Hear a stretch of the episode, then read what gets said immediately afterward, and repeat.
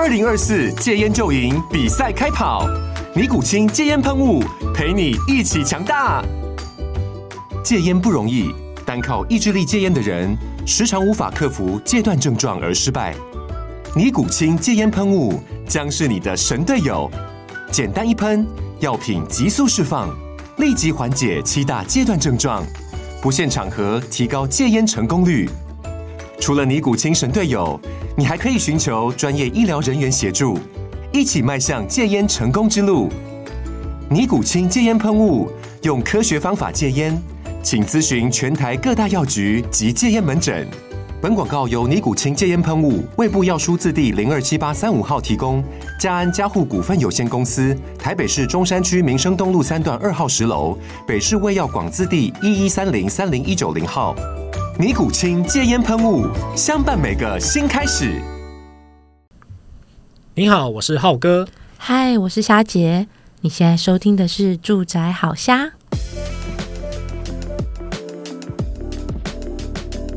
哎，回顾啊，去年二零二二年的时候啊，台湾啊，其实几乎美国升息啊，我们台湾就会跟着动。虽然说美国升息的幅度跟我们台湾升息的调整的幅度，其实并不会是呃距离是这么的接近啊。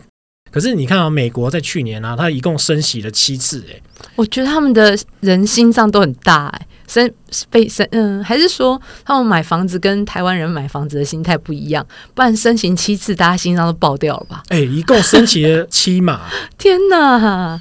而且我记得，就以我们长期的经验来看，台湾的那。贷款利率其实算是低的啊，是对。那如果是以美，就是以美国的话，那他们升息十七码，不就是那个房贷利率吓死人了吗？对啊，不过感觉他们好像老神在，就是很像是一个呃季节性感冒的感觉，就固定会来。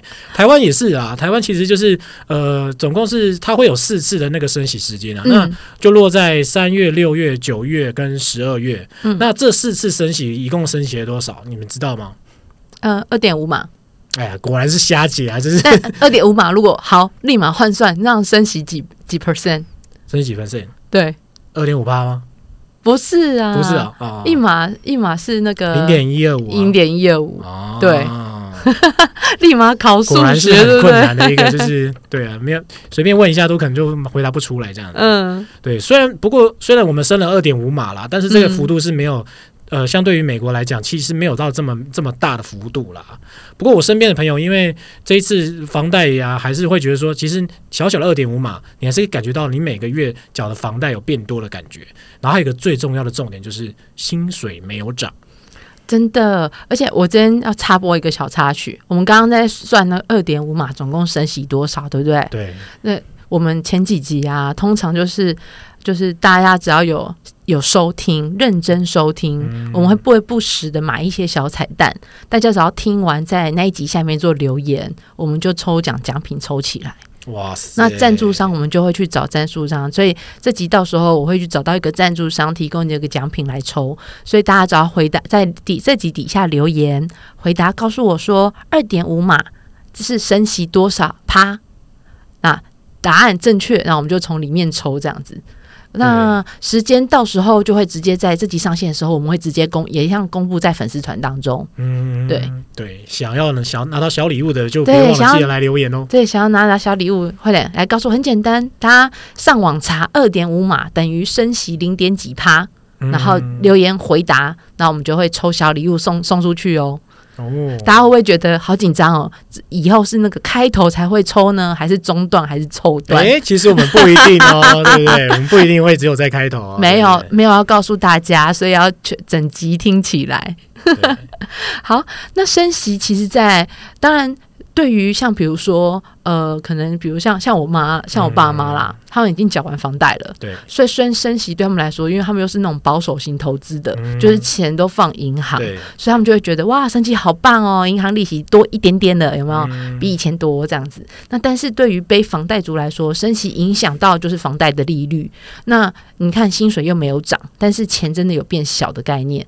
虽然台湾的那个房贷利率比起其他国家来说，真的是相对低利。对，相对起来，因为你看看到以往的，比如说包含像一些呃呃青年呃第一首贷，对，然后比如说青年贷款优惠利率啊，啊。你都可以跟四大行股大概，如果说你是呃一般稳定固定薪资的，嗯、好，那甚至如果跟你的薪资户银行在谈的时候，甚至还可以把利息大概压到，我看我我有听过最低大概一点二 percent 的，哇，一点二真的很低，啊，很低，对，那那但是所以。加上这个二点五码之后呢，它大概就会从大概原本的一点二、一点三，你知道升到多少？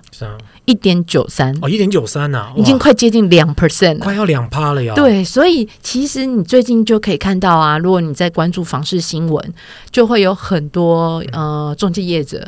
啊，就会因为已经到一点九三多了嘛，嗯、就会开始说哦，预估明年会破两趴哦。对，那个 那个，对。然后就想说，哦，这应该是事实吧？对，那个涨势看起来是暂呃暂缓一下，其实是应该是会往那个方向前进这样。对，因为你看美国升旗七次，而且升旗了十七码，那台湾其实只跟就是呃缓缓的跟了四次，而且只升旗二点五码，嗯、所以后续慢慢涨、慢慢涨的空间其实还是有的。这样子，好，那当然，呃，随着就是整个，你看哦，呃，其实我我最早最早很久以前，在我自己的部落格当中，嗯、呃，我觉得大家都不用搜寻，没关系，因为接下来我们会出新的。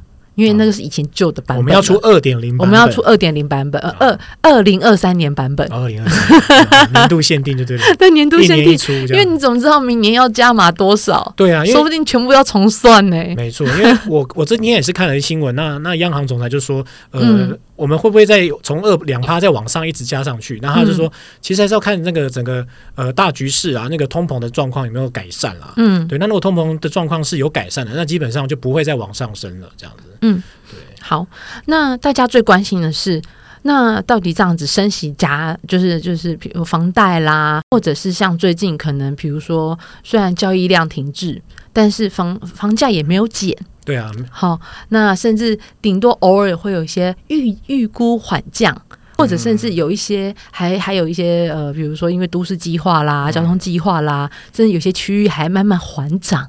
啊，对，hold 在那边，hold 在那边。好，虽然可能也可能不动啦。嗯、好，那所以大家就会觉得说，那我到底现在？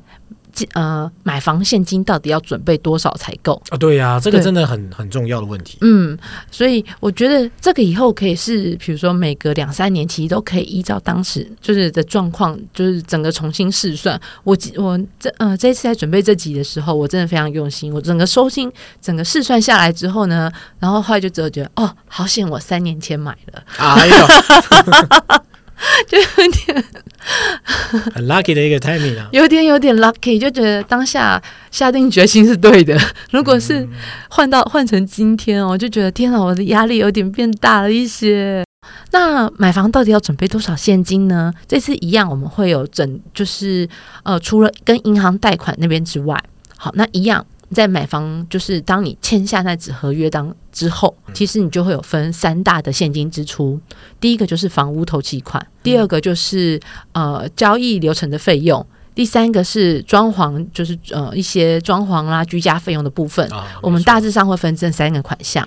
好，那目前我们今天还是锁定在，如果你是买新城屋，好，或者是中古屋。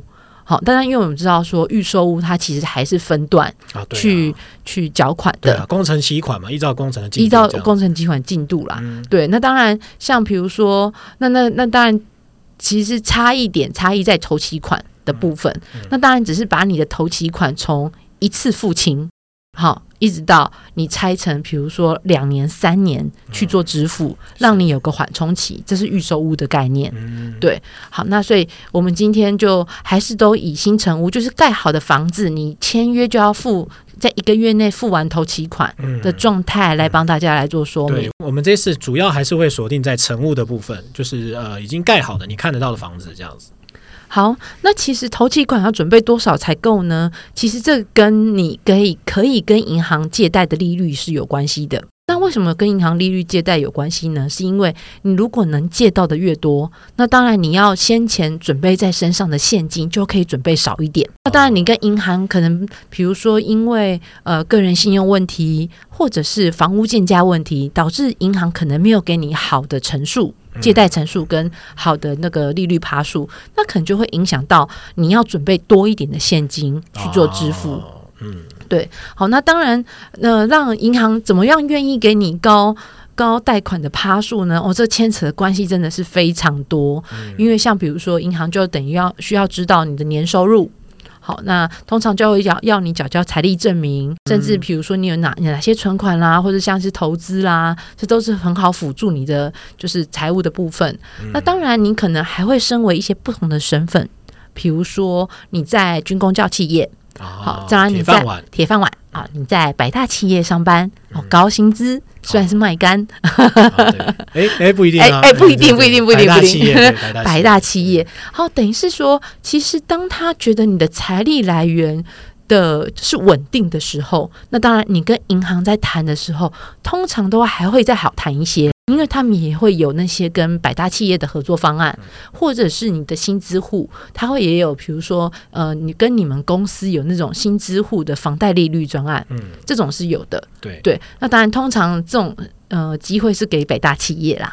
对，他会跟那个服委会说：“哎，我们银行有给你们公司的，就是他会请透过服委会跟大家说，我们提供给贵公司的员工哦，如果有要买房子，可以跟我们优惠贷款，优惠贷款利率，嗯、对，他会去准备这些这样子。嗯、好，那当然这里的不确定因素太多了啦，很难帮大家做试算，所以我们就先从房屋本身来看好了。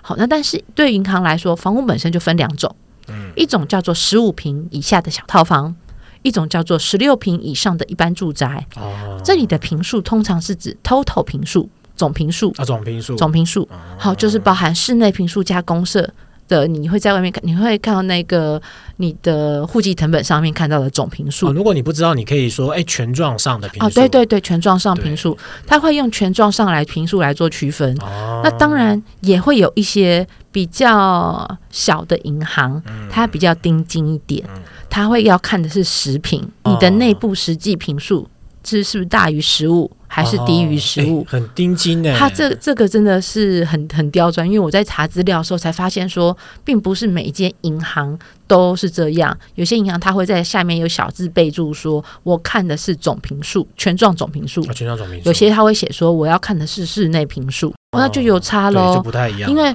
如果是说室内平数来看的话，十五平以上，跟那根本现在以比如说一般公社是呃二十五到三十 percent 来讲好了，嗯、那根本就是几乎是一房一厅一卫，或者是两房一厅一卫的格局了。哦、所以就表示这家公司它不承接套房，嗯，好，他才会这么写，嗯，对，好，那的确在乘坐套房的银行其实不太多，比较难找。嗯像我之前 survey 过的，可能就会是比如说华南或者是玉山，嗯，对，才有机会谈到。那其他四大公股行库，他们其实都不承接银行那个套房的贷款，对，比较严格的看待了，比较严格看待。好，那那既然居然就分两种的话，那我们就来先来做试算好了。那首先我们来讲就是小资族，如果你要一般来做入手。你想说，哎、欸，我人生终于存到第一桶金啦。那但是我我担心我的第一桶金买下去之后，我可能买不起，因为我只有如果只有一个人，嗯，或者是我也可能还没有到要呃结结婚要跟，或者是哎、欸，我跟我女友分开住，可能两个偶尔就是在一起，哦，也就是你知道小别胜新婚嘛，嗯、还是想要有自己的空间的时候，会选择套房。那套房它通常都会是全呃等于是全状全状总坪数十五以下。好，那不过这里的贷款成数呢？银行因为套房在对银行建价来说，其实它的就是它评定的价值比例比较低，嗯，因为转手不容易，对啊，所以呃，贷款成数最高只有到五十到六十 percent，而且我觉得能够谈到六十 percent，它应该是有具有特别身份，对啊，比如说很高啊，百大企业或者是军工教才有可能谈到六十 percent，对，因为像我有个朋友，他就跟我一般都是同样的上班族。好，那大概也都是呃一样的，直接差不多啦。他那那时候他最最后只谈到了五十六 percent 啊，五十六啊。对，他原本本来是想说，哦，那他他买的房子大概是呃四百七十几万，在三年前四百七十几万。好，他本来是想说，哎，那以他薪资很稳定啊，虽然公司没有入百大。不过也算是网络界的大型公司了，嗯、那应该也还算好谈吧，六十 percent 应该稳当当。嗯、然后他他本来预想着说我可以跟银行借贷三百万，就最后只谈到了两百七十万。哎呦，对，硬生生就被砍了三十万。嗯、所以那那时候还好，他的家人有帮忙一些啦，就赶快先帮他先补上这个资金，因为他那时候卡了一个基金，就等于是说差一两个月解约之后比较划算一些。那那但是房子已经先找到啦，那总不能基金不能亏钱就先解约吧？对啊，不划算。所以还好有家人先帮忙，先把这三十万补上去，这样子。最后他选择的是华南。好，那因为当然因为刚刚讲的银行能够谈的套房能够谈的银行不多啦。对。那银行里面又有比如说呃比较比较呃规矩比较。呃，多呃，就是你你要怎么讲？应该说审核比较严谨啦。审核严谨，再来，因为其实既然是套房，你的贷款的钱是少的，那当然他为了想要多赚一点利息，嗯、好像玉呃玉山就规定，你跟我住二十年期就是二十年期，我就是要赚到你这些利息。好，那华南因为是嗯，也有算是半半公股行库的部分了。好，那所以他比较稍微心软一些。他、嗯、所以他有说，如果你有有时候拿到一些，比如说年终奖金，嗯、或者是额外的，比如说奖金的部分，嗯、那你是可以预先打电话去说，那这一次这一笔我可能要大笔先偿还某一部分的金额，提前还款就是对，因为。可能公股行库他也不觉得不缺你这个一点利息啦，嗯、对，所以他也他也觉得说，如果你想要的话，你也可以一次还呃大量，嗯、比如说你原本每个月可能是缴一万四的房贷，嗯、那你因为拿到年终奖金了，你也可以跟他说，哎，那我这一期要缴二十万，好，提前先还款。那当然，提前先还款的话，你往后的利息就可以少算一些。嗯，本金的利息可以，本金利息就可以变少了。嗯，这样子。好，那再来，我们来试算一下哈。那既然我们已经知道了大概的套房，我们就是回顾一下刚刚我们呃最高的贷款成数只有到五十到六十 percent。那所以你要准备多少？准备我们通常都如果是以这样的话，霞姐是保守型的，好，我都会选最低的。好，请您先就是我们都会用五十 percent 来做计算，嗯、一半啦。好，总价的一半来做计算。好，那呃，这次试算呢，我稍微稍微看了一下。好，因为虽然不不能是说我住双北，所以我每次都只考虑到双北的听众，所以我这次呢，我大概去盘点了一下双北跟其他六都、其他都市对于在套房价格上面的差异在哪里。好，所以可能会有不同的价格。那首先，我们还是先以双北为例哦，就预计就是呃，购买在总价十五平以下的套房来说，其实查了一下实价登录近一年的平均单价哦，那这里的查查询，我们其实有扣除到一些那种，比如说特特殊交易。或者是嗯、呃，有些套房还带车位，好、哦、那种车位我都先扣掉了，嗯、单纯就是房子。好，那平均单价呢？以双北、台北加新北市，因为其实台北市的套房没有那么多，嗯，好，那新北比较多。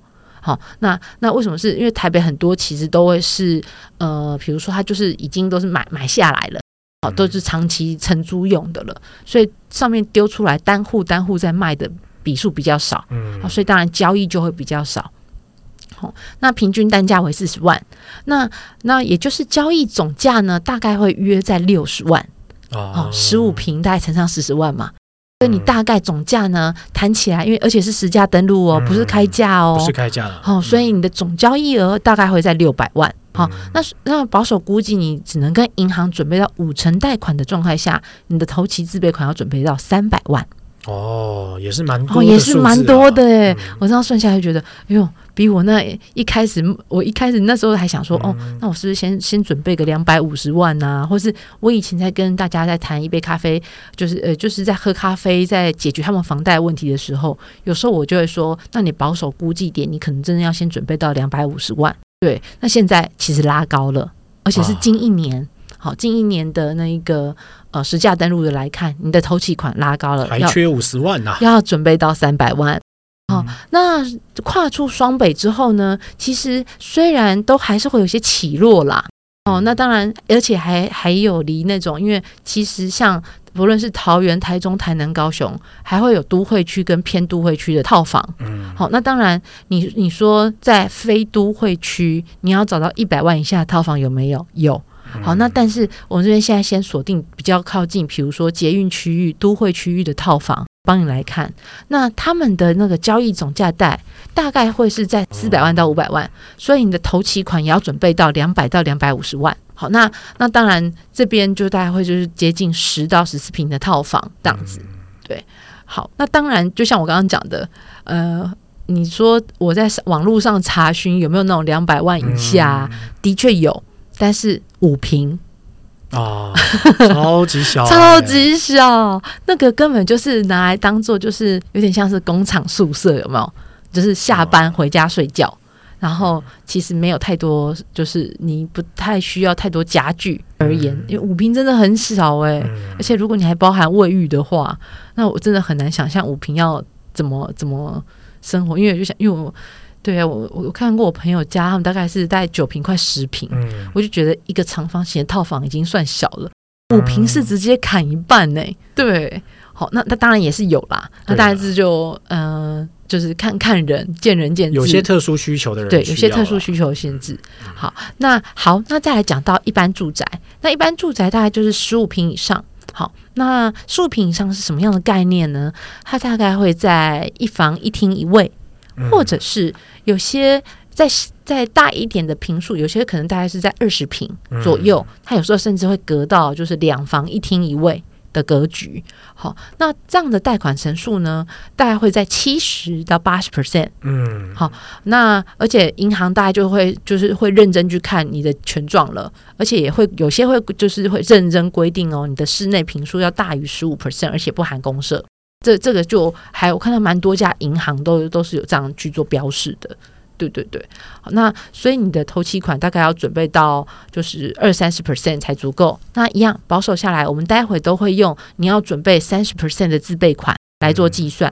那以做双北为例呢，如果你预计呃像这样购买一般性的住宅，大概约二十平两房一厅的格局来说，你的交易总价大概会落在八百到一千万。哦，对，所以说你跟银行呃贷款七成的话，你的头期自备款到两百四十万到三百万哦。所以如果说你的自备款有到三百万的人，其实你有两种选择，一种就是你买一层住家哦，那再一再一种就是你买套房。那当然，我后来去看了一下啊，如果说你有三百万的话，那呃套房你可以选在比较近交通要道近一点的地方。等于是交通比较方便。那不过在一般住家来看的话，你你在双北八百到一千万，可能就会偏离交通要道稍微远一点，那就真的比较偏向蛋白区了。对，就会是比如说生活机能啊，或者是你走到捷运站，可能要到真的要到十五分钟以上。对，那当然可能就比较便于可能是骑车的的，就是上班族才会比较做适合这样子。好，那再来就是双北以外的。都会就是六大其他六大都会区呢，嗯、呃，一样。不过呢，因为你知道双北地幅小，所以呢，在双北以外的那些一般住宅，嗯、其实你还可以看到二十五平。啊，是。对，我后来发现这样看一看，哎，他们大概都会大概抓在二十五平，可以抓大一点哦。那格局就会是变成是两房一两房一厅或者两房两厅的格局，嗯、也可以到两房两厅了耶。哦，相对就觉得，嗯，看起来生活机能就是生活居家环境好一点。嗯，哦，那而且总价好甜哦。如果以松北人来看，总价大概会落在六百到八百万。哦，哦，所以保守估计，你跟也就是你的呃自备款，你要准备到就是一百八十万到两百四十万。嗯，对不对？所以那时候有没有就会想说啊？那个两百四十万的话，那可能我在双北可能只买得到八百万的房子，嗯、那但是我可以在那个那个我在我在那个桃园、高雄啊，或者什么可以。就是一样是八百万哦，但是我我可以买大一点的平数，有没有？就其实好想往南搬哦。哎、欸，不过虾姐刚才分享这个关于套房跟一般住宅的那个区别啊，嗯、还有个地方要跟大家提醒哦，因为呃买房前啊，因为自备款是必备的一个过程嘛。那另外一个重点是说，你要看你之后未来居住规划的需求是什么。那假设说你是确定可能接下来会结婚，然后甚至有呃生小孩的打算，那可能一般住宅就比较适合你。那如果像像前面刚才夏姐提到，你是比较呃倾向于单身呃顶客族，你没有要结婚的话，那套房就是你的需求。那你再用这个呃房屋的类型再去规划你的头期款还差多少，这个也是一个方式哦。对，那就可以比较灵活去选择。那另外就是地点也有差了，因为假设你现在选的是套房，可是你选的是呃可能是高雄男子的套房，那男子可能接近工业区，这个套房还是有价值。但是如果你是可能到了呃。别的，比如说冈山去了，那可能冈山的它套房的那个价值没有这么好，那银行愿意给的贷款成数也不一定这么多。对，那可能地点的精华区、蛋黄区跟精华区的差别，然后蛋白区的差别，那个都也会有一些落差。那这也给大家一个提醒哦。嗯，好。那讲完头期款之后呢，接下来呃讲到就是那个交易流程的费用的部分啊、哦。这一题我只好想知道，因为你看 光是签约好多费用林林总总，到底要怎么看呢、啊？好，那签约其实哦，其实交易流程费用非常的项目非常多，因为头期款嘛，就是一大笔现金摆着，然后就是反正你就签完约之后，代数会告诉你说，好，那反正因为你钱已经准备好啦，他就会跟你说，我们就分批，有没有我们呃。因为它还在为期一个月，对，它会每进行到一个阶段，就会叫你把多少钱汇到履约保证账户当中。那、嗯、但是因为你的钱已经事先准备好了，对，就一时间你要一次汇进去也可以，你可以分批汇也可以。嗯、好，那反正都在履约保护的账户当中，所以其实就不用担心说在交易过就在这个一个月当中有做申辩。好，那刚刚提到履约保证账户，那因为它的手续费用非常便宜，大概只需要大概花一两千，所以我就没有把它列在这个交易流程费用，哦，因为太低了。对，好，那但是我会强烈建议，不论你只要做房屋买卖，都要去就要都要去做履约保证，嗯，都都要去呃申请这样的一个专户。好，那保证当当等于是呃有这样子的有人帮你看管这笔钱呐，啊嗯，当你真的是完成交屋之后，他才能够做提领。对了，把钱放在一个第三方的一个平台，然后帮你去做，帮你做保护，而且你看他的那些手续费用才一两千块，真的很便宜，我觉得真的很值得。嗯、多买一个保障感，多买一个保障。好，那交易流程费用呢？最贵当然就是中介费用哦。中介费用呢，大概签约呃，以买方来看是签约总价的两 percent。嗯，好，所以如果你的签约价格，如果刚刚套房来说，如果你的签约价是五百万，那你就要给房仲十万元的中介费用。哦，那他这个中介费用会在就是交屋的时候会跟你开立发票，跟你做请款哦，是对，那大概都会在开立发票后，他可能会给你一周内的时间，请你把钱汇进去。对，嗯、那在当然就是看你怎么跟房东去谈你们的汇款时间，所以这个没有做固定。对，好，那再来就是代书的费用了。那代书费用呢？其实因为比较复杂一点，通常一般的代书费用会在他们大概公定价会在一点五呃一呃呃一万五千元到两万块。嗯，好，那还会依照各县市的不同，也会有大概会有一些小落差。嗯，好，那但是呢，代书会帮你处理很多的税费。好，比如说包含他帮你在这些呃合约转换的时候会有契税，对，好，那还会像当然契税它可能会有什么契约价格的六 percent，而且大家不要误会哦，不是说你还要付签约价格的六 percent 哦，嗯，那这个是呃公务单位算算的那个呃评定价值，跟你在签签约的那个交易价值是不同的，嗯，所以他也要去地呃事务地震事务所去做试算，他才会知道说那算下来的六趴到底是多少钱。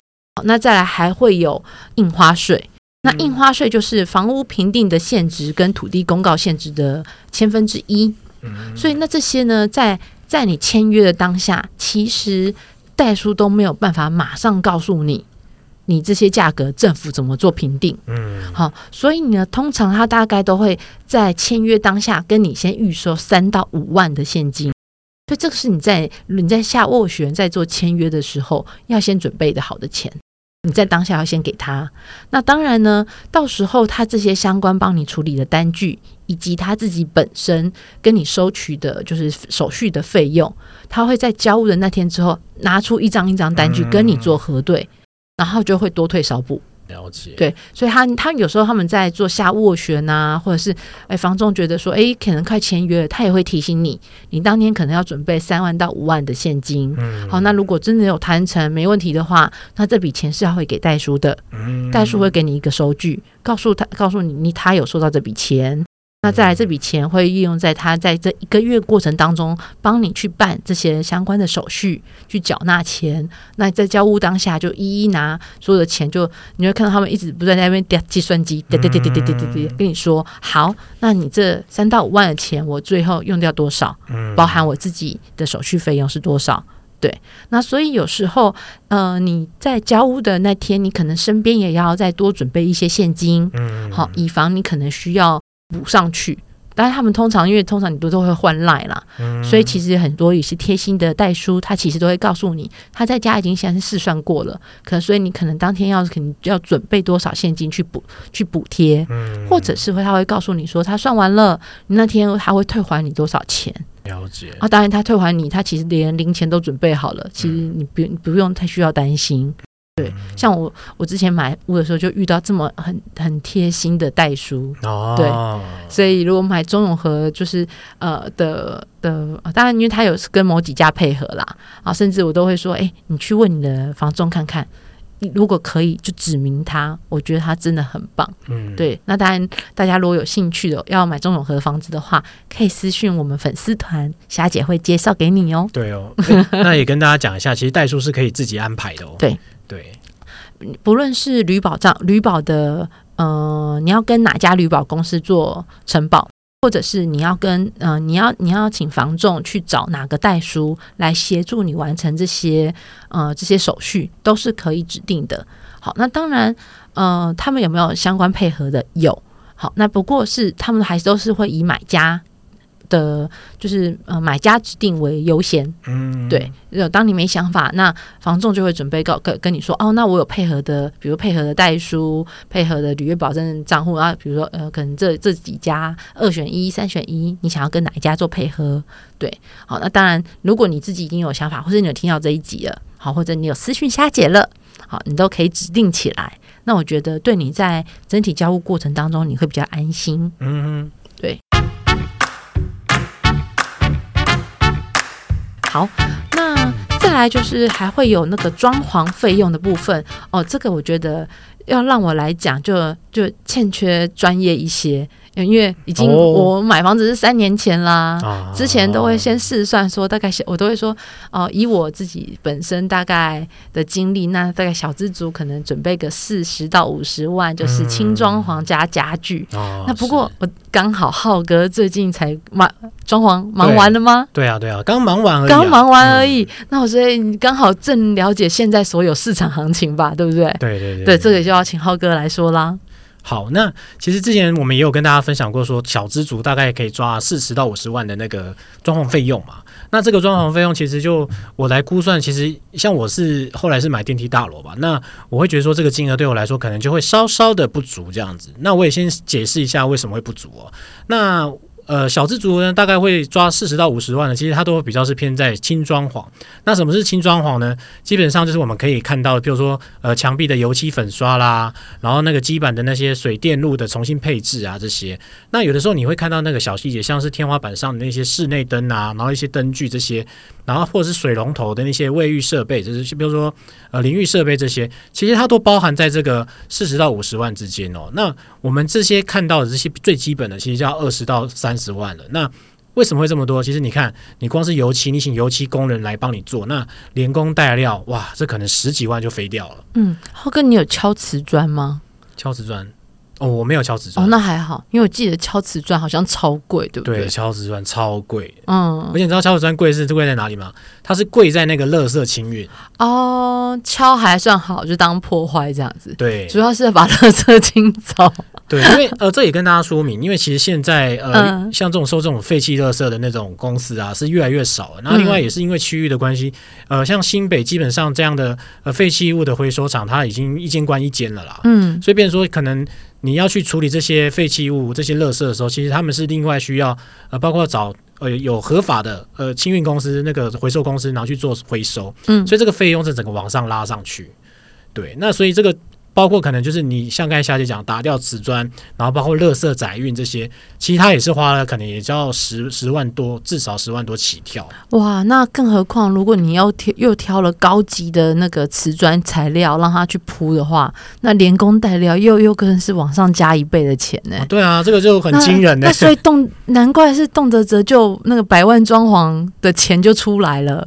因为如果你看轻装潢都要到四五十万了，那更何况敲掉瓷砖重新再铺，那可能这真的要逼近百万了耶。对，所以我们看，哎，我们前面讲那个头期款，哇，头期款是一关，然后你看那些税费过程啊，那些代书的费用，那个又是一个部分。可是实际上，大家都往往会忘记那个装潢家具的费用。嗯，然后我们刚才讲这些，其实还是基本的软装潢，因为就是我们还没有算上那个家具哦。嗯，那其实你把家具拉进的话，哎，就真的就差不多是四十到五十万的那个金额。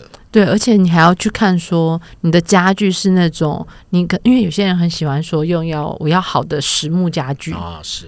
对，那实木家具跟那种可能你在 IKEA 那种组装型的那种合成版的家具，就那种材质又不太一样，那在价格就可能瞬间飙两倍。对，那电器用品也是啊，你每个厂牌不同，或者是你可能呃三十二的三十二寸电视就可以，还是你要六十五寸大荧幕哦，那这个价格费用也会瞬间两倍。对，那这个都是个人选择啦。对，那可能就会合乎，就是就是要看大家自己手头上的预算，或者是说你会觉得哪一个家具对你来说是最重要的。像我当初就会觉得说，哦，那我可能在比如说，可能床对我来说是很重要的事情，所以包含床垫跟床架。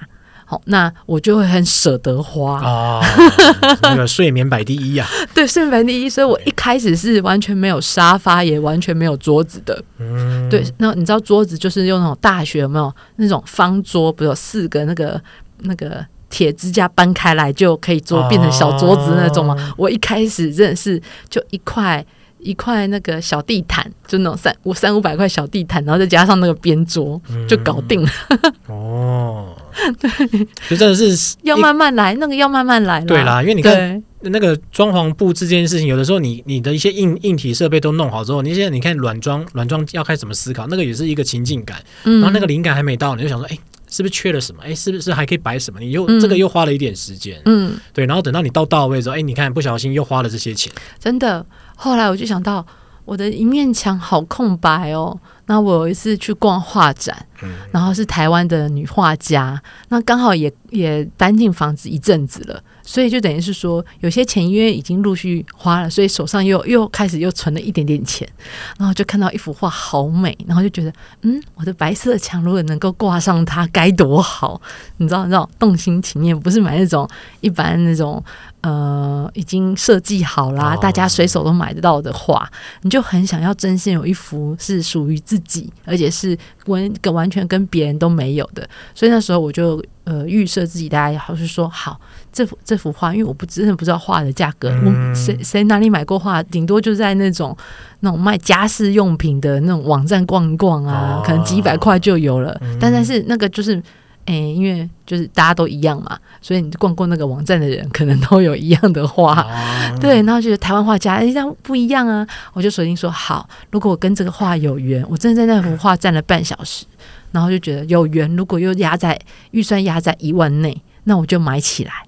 然后后来就发现，哎，那那天画师有来，然后我就跟他就是聊了一下，想说，哎，先聊一下，然后问他创作的灵感呐，问他就是一些就是他平常哎为什么他他会有这些特殊的想法，跟因为他他很喜欢蝴蝶。对，然后就聊聊聊聊聊，然后就还说啊，我好喜欢这幅画哦。那我不知道说，那你这幅画的价格是多少？结果居然落在我的预算内。哎呦！所以当下就跟他说，好，这幅画我要了。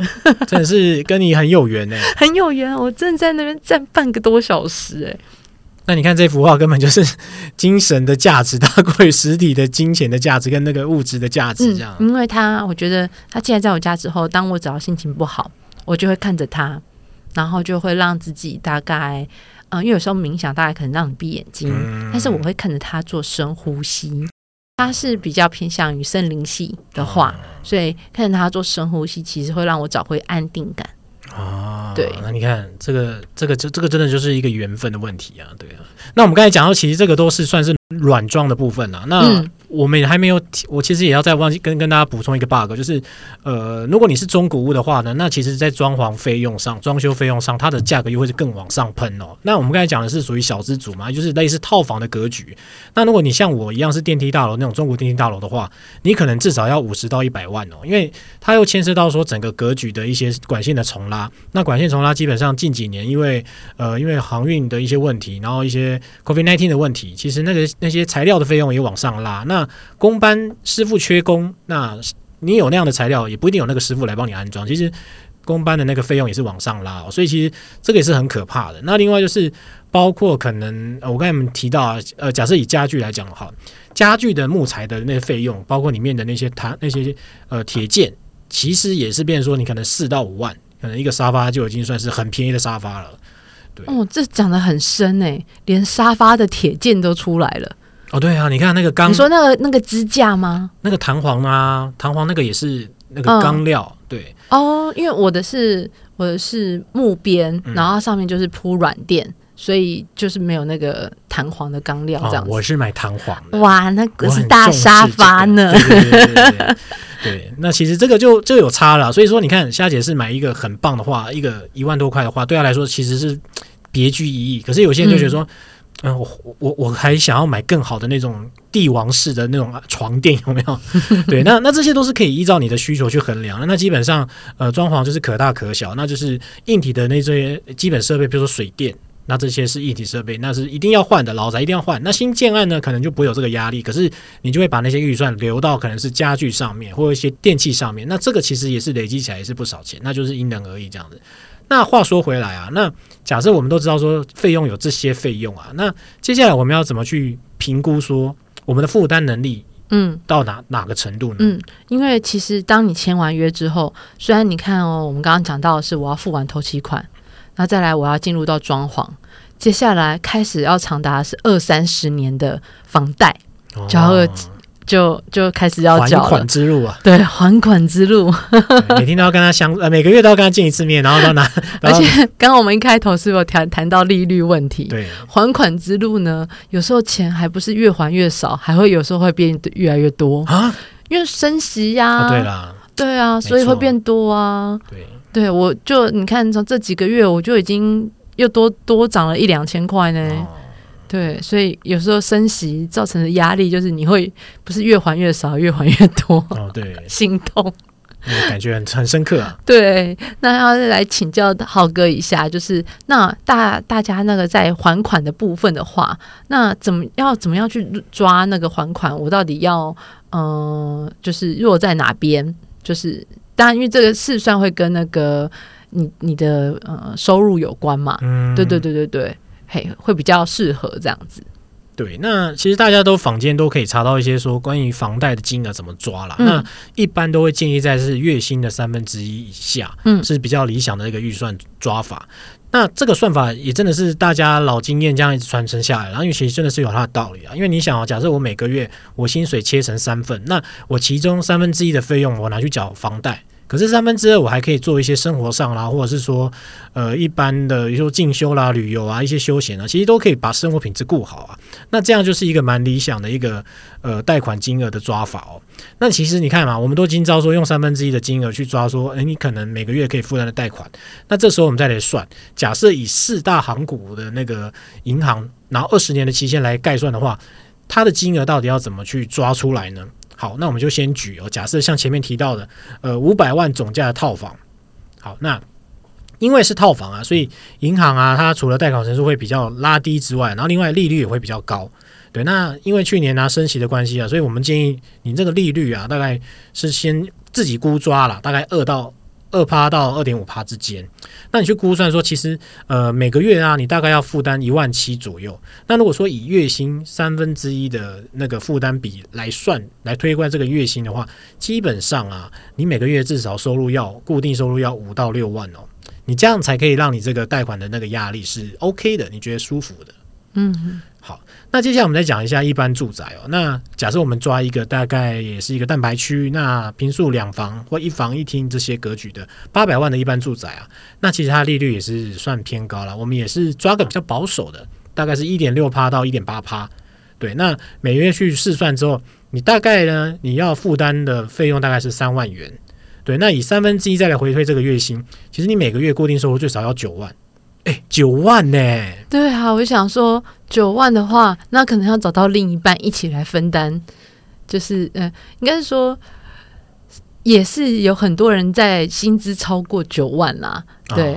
好，那不过对于就是像我们这种小资族来看，我就觉得哇，三三万元要负担三万元，那如果可以有另一半可以跟我一起五五分，该多好！你看那个牛排叫大份没关系，五五分，贷款多贷一点也没关系，就是五五分，就是对，就是那个感受度不一样，就是说，哎，我们一起玩，我们一起买这个房子，然后一起完成这个梦想，这样子，嗯、对，意义不太一样了。对，所以你看，这样我们今天试算下来，包含比如说你买房前期的准备头期款，然后或是交易的款项，那都是当下你在呃买房呃斡旋后签约的那一个月之后要去付的款项。那当然，像比如说装潢费用啦，或者是其他的装具软件，嗯、呃，你可以慢慢来。好，那当然轻装潢的部分，可能大家通常会呃那些资金可能大概到。呃呃，大概大概二三十万的轻装潢，你可能要大概也要先准备起来，好，因为那通常你想要赶快进进去住嘛，因为你都要开始准备缴房贷了，对啊，所以那大概通常也会先准备起来。好，那那在轻装潢，那接下来呢，其实其他的包含家具什么的，就会建议大家，如果是说觉得比较有压力的话，那就是慢慢来。比如说你最重视床，那就是把先把床买起来，至少以防睡。那其他软件就可以另外添购。好，沙发啦，甚至电视啦，好，甚至什么其他那些冰箱、家具什么的，可以慢慢一步一步慢慢来，建构自己属于的家，也可以慢慢挑，才不会有心理压力这么重。嗯，对，这样子。好，那那当然就是，不要当你之后，如果你每不要不想要每个月缴房呃房租给房呃房东的时候，那你想要起心动念来属于自己有个家，那希望这集帮你做的财务试算能够对你有有所帮助。这样子，对，那我有知道说今天那个价格算的钱很多嘛，对不对？到时候可能如果还有时间的话，会做一些资讯小图卡，对，然后会不会再放在我们粉丝团当中？欢迎大家一边听起来，也可以一边来看粉丝团相关揭露的讯息，这样子。不过我会慢慢试出哦，所以大家记得前一篇多按一些赞，我可能出的篇数会快一点。哦，敲碗敲碗，我们都很想要知道。对，好，那今天。的就到这边，我们下次聊喽，拜拜，拜拜。如果你喜欢今天的内容呢，别忘了到 Facebook 搜寻“住宅好虾”，让我们陪你瞎天瞎地瞎聊房事相关大小事。